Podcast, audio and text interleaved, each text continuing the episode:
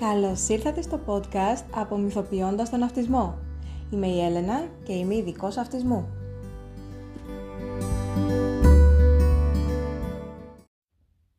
Σήμερα θα μιλήσουμε για τα συμπτώματα του αυτισμού. Ποια είναι λοιπόν αυτά τα συμπτώματα του αυτισμού; Ο αυτισμός, όπως είπαμε και στο προηγούμενο επεισόδιο, επηρεάζει τον τρόπο με τον οποίο το άτομο αντιλαμβάνεται τον κόσμο και κάνει την επικοινωνία και την κοινωνική αλληλεπίδραση δύσκολη. Η διαταραχή του αυτιστικού φάσματος χαρακτηρίζεται από τις δυσκολίες κοινωνικής αλληλεπίδρασης, προκλήσεις στην επικοινωνία και την τάση να εμπλέκονται σε επαναλαμβανόμενες συμπεριφορές. Ωστόσο, τα συμπτώματα και η σοβαρότητα των συμπτωμάτων μπορεί να ποικίλει σημαντικά σε αυτές τις τρεις περιοχές. Για ένα άτομο με υψηλής λειτουργικότητας αυτισμό, για παράδειγμα, οι δυσκολίες μπορεί να φαίνονται πιο ήπιες σε σχέση με κάποιον που βρίσκεται στο άλλο άκρο του αυτιστικού φάσματος. Για άλλους, τα συμπτώματα μπορεί να είναι πιο σοβαρά, όπως όταν εκδηλώνονται επαναλαμβανόμενες συμπεριφορές μαζί με έλλειψη ομιλίας, τα οποία συνήθως δημιουργούν προβλήματα στη καθημερινή ζωή του ατόμου αλλά και της οικογένειάς του. Ενώ ο αυτισμός είναι συνήθως μια διαταραχή ζωής, όλα τα παιδιά και οι ενήλικες εποφελούνται από παρεμβάσεις ή θεραπείες που μπορούν να μειώσουν τα συμπτώματα και να αυξήσουν τις δεξιότητες και ικανότητές τους. Αν και είναι καλύτερο να ξεκινήσετε την παρέμβαση όσο το δυνατόν συντομότερα, τα ωφέλη της θεραπείας μπορούν να συνεχιστούν για μια ζωή. Τα μακροπρόθεσμα αποτελέσματα διαφέρουν σημαντικά από άτομο σε άτομο.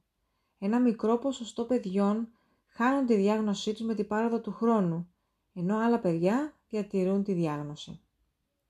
Πολλοί έχουν φυσιολογική νοημοσύνη, παρά τις δυσκολίες στις κοινωνικές και γλωσσικές ικανότητες.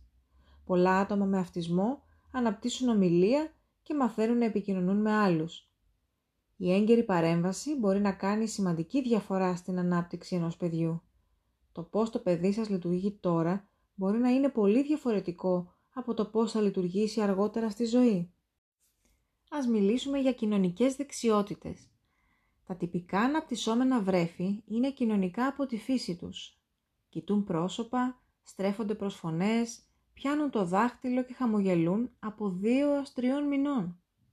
Σε αντίθεση, τα περισσότερα παιδιά με αυτισμό έχουν δυσκολία στις ανθρώπινες αλληλεπιδράσεις της καθημερινότητας. Στους 8 έως 10 μήνες, πολλά βρέφη που αναπτύσσουν αυτισμό παρουσιάζουν κάποια συμπτώματα όπως ότι δεν ανταποκρίνονται στο όνομά τους, έχουν μειωμένο ενδιαφέρον για τους ανθρώπους και έχουν καθυστέρηση ομιλίας.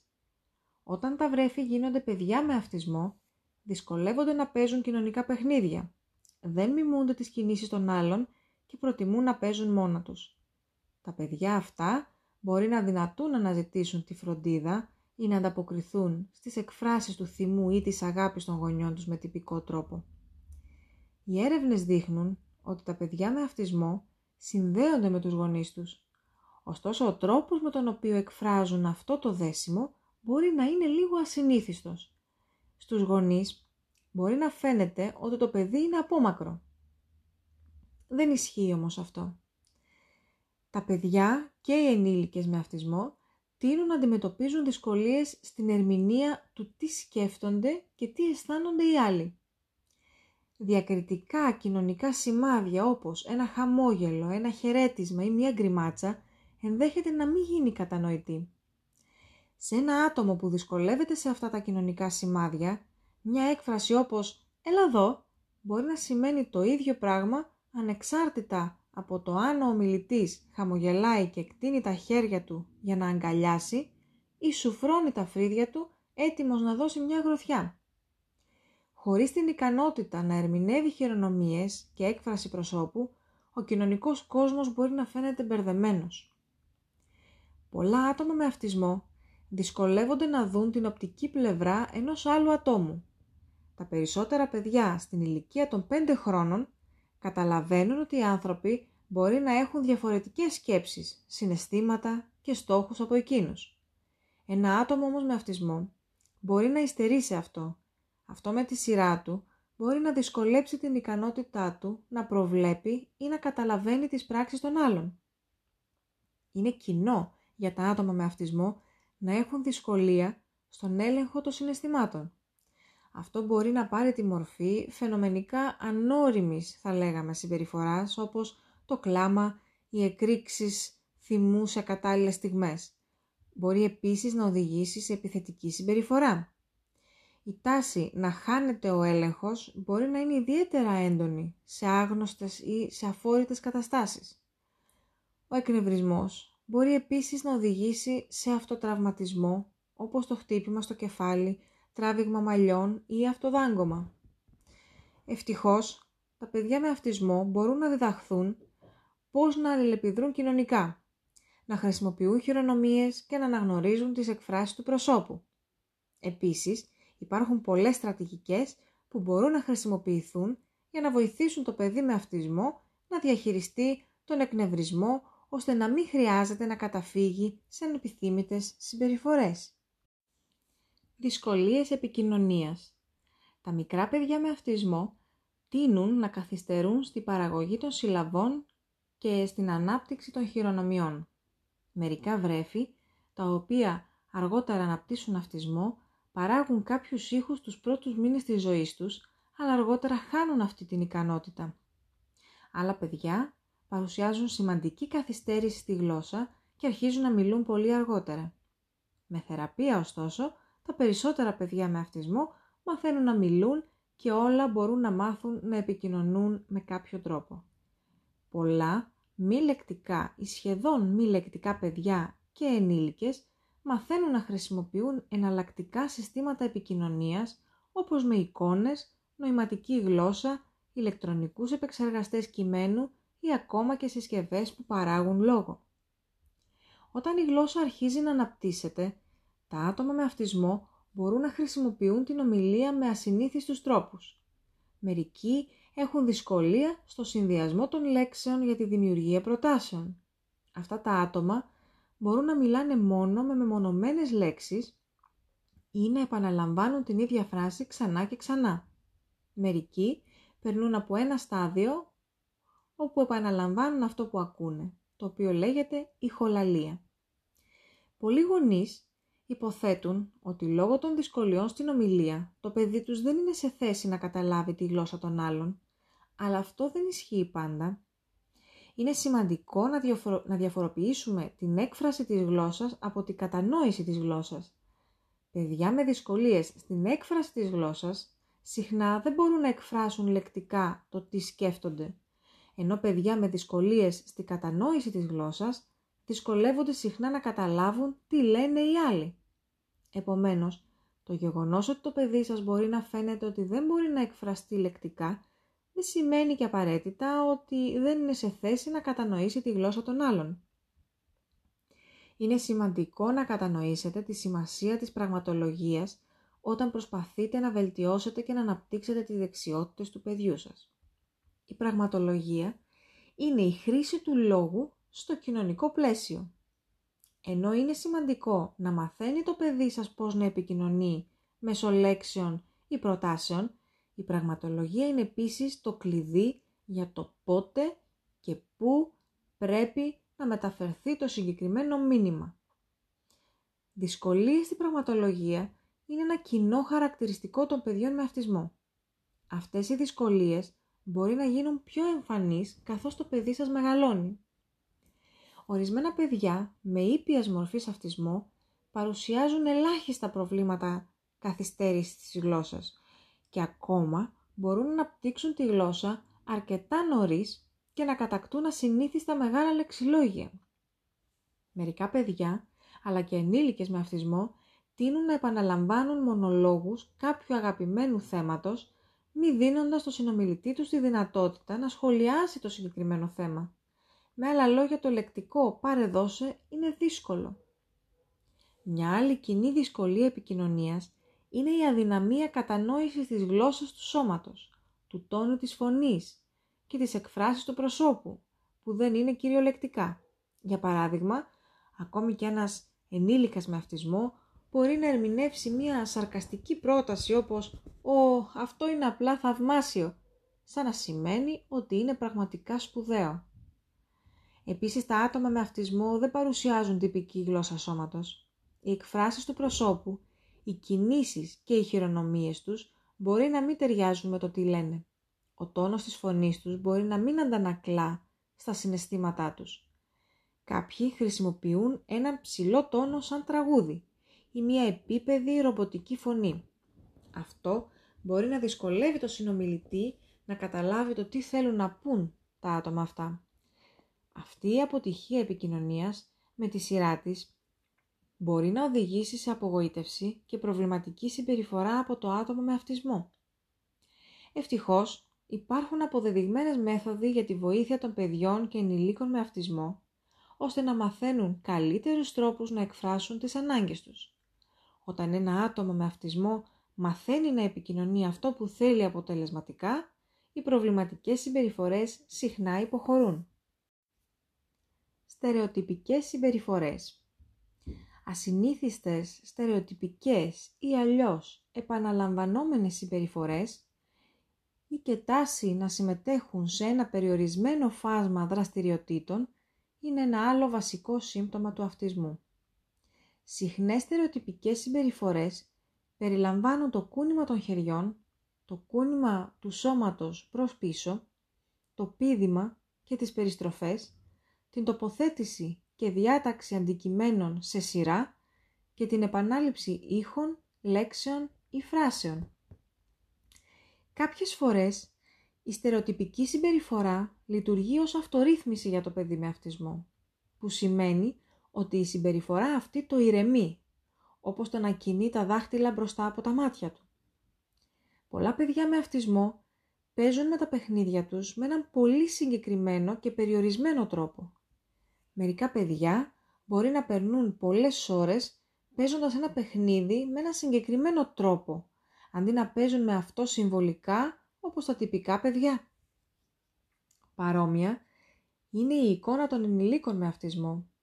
Μερικοί ενήλικες είναι απορροφημένοι με την τοποθέτηση οικιακών ή άλλων αντικειμένων σε συγκεκριμένη θέση ή με συγκεκριμένο τρόπο. Μπορεί να υπάρξει μεγάλη αναστάτωση εάν κάποιος αλλάξει αυτή την τοποθέτηση αντικειμένων. Γι' αυτό το λόγο, πολλά παιδιά και ενήλικες με αυτισμό έχουν ανάγκη και απαιτούν μεγάλη σταθερότητα στο περιβάλλον τους. Μεγάλη σταθερότητα στη καθημερινή ρουτίνα τους. Και οι πιο μικρές αλλαγές μπορούν να είναι εξαιρετικά αγχωτικές και να οδηγήσουν σε εκρήξη συμπεριφοράς. Οι επαναλαμβανόμενες συμπεριφορές μπορούν να λάβουν τη μορφή έντονων ασχολιών και αιμονών. Αυτά τα ακραία ενδιαφέροντα μπορεί να είναι πολύ ασυνήθιστα αντικείμενα, για παράδειγμα ανεμιστήρες, ηλεκτρικές σκούπες ή τουαλέτες. Ή η γνώση τους για ένα συγκεκριμένο αντικείμενο να είναι ακραία, για παράδειγμα να γνωρίζουν και να επαναλαμβάνουν εκπληκτικά λεπτομερείς πληροφορίες για τα τρένα ή την αστρονομία. Μεγαλύτερα παιδιά και ενήλικες με αυτισμό ενδέχεται να αναπτύξουν τεράστιο ενδιαφέρον για τους αριθμούς, τα σύμβολα, τις ημερομηνίες ή άλλα επιστημονικά θέματα. Μέχρι τώρα λοιπόν, σε αυτό το επεισόδιο, μιλήσαμε για δυσκολίες στο κοινωνικό τομέα, στην επικοινωνία, στη συμπεριφορά που αντιμετωπίζουν τα άτομα με αυτισμό. Έχουν όμως και μοναδικές ικανότητες, όχι μόνο δυσκολίες. Θα αναφέρουμε λοιπόν μερικές από αυτές. Μαζί με όλες αυτές τις προκλήσεις που περιλαμβάνει ο αυτισμός, μπορεί να έχετε παρατηρήσει ότι το παιδί σας επίσης διαθέτει και κάποια δυνατά στοιχεία. Αν και δεν έχουν όλα τα παιδιά ειδικά ταλέντα, δεν είναι ασυνήθιστο για τα άτομα με αυτισμό να έχουν εξαιρετικές δεξιότητες στα μαθηματικά, τη μουσική, την τέχνη και την ανάγνωση μεταξύ άλλων. Αυτές οι δεξιότητες μπορούν να δώσουν στο παιδί με αυτισμό μεγάλη ικανοποίηση και υπερηφάνεια. Όποτε είναι δυνατόν, μπορείτε να συμπεριλαμβάνετε αυτές τις δεξιότητες του παιδιού σας στις καθημερινές του δραστηριότητες και να τις χρησιμοποιείτε ως τρόπο για να μάθει πράγματα και να αναπτύσσεται. Κάποια από τα δυνατά στοιχεία που μπορούν να έχουν τα άτομα με αυτισμό μπορεί να περιλαμβάνουν την ικανότητα κατανόησης συγκεκριμένων ενιών, κανόνων και ακολουθιών. Έχουν δυνατή μακροπρόθεσμη μνήμη. μπορούν να έχουν εξαιρετικές μαθηματικές δεξιότητες, δεξιότητες πληροφορικής, μουσική ικανότητα, καλλιτεχνική ικανότητα, δυνατότητα σκέψης με εικόνες, ικανότητα αποκωδικοποίησης γραπτής γλώσσας σε πρώιμη ηλικία, αυτή η ικανότητα ονομάζεται υπερλεξία. Κάποια παιδιά με αυτισμό μπορούν να αποκωδικοποιήσουν τη γραπτή γλώσσα νωρίτερα από ό,τι μπορούν να την κατανοήσουν. Ε, άλλη μία ικανότητα που μπορεί να έχουν ε, είναι η ειλικρίνεια. Να μην μπορούν να πούν ψέματα, να δημιουργήσουν μία ψεύτικη ιστορία και να την ε, μεταδώσουν ως μήνυμα.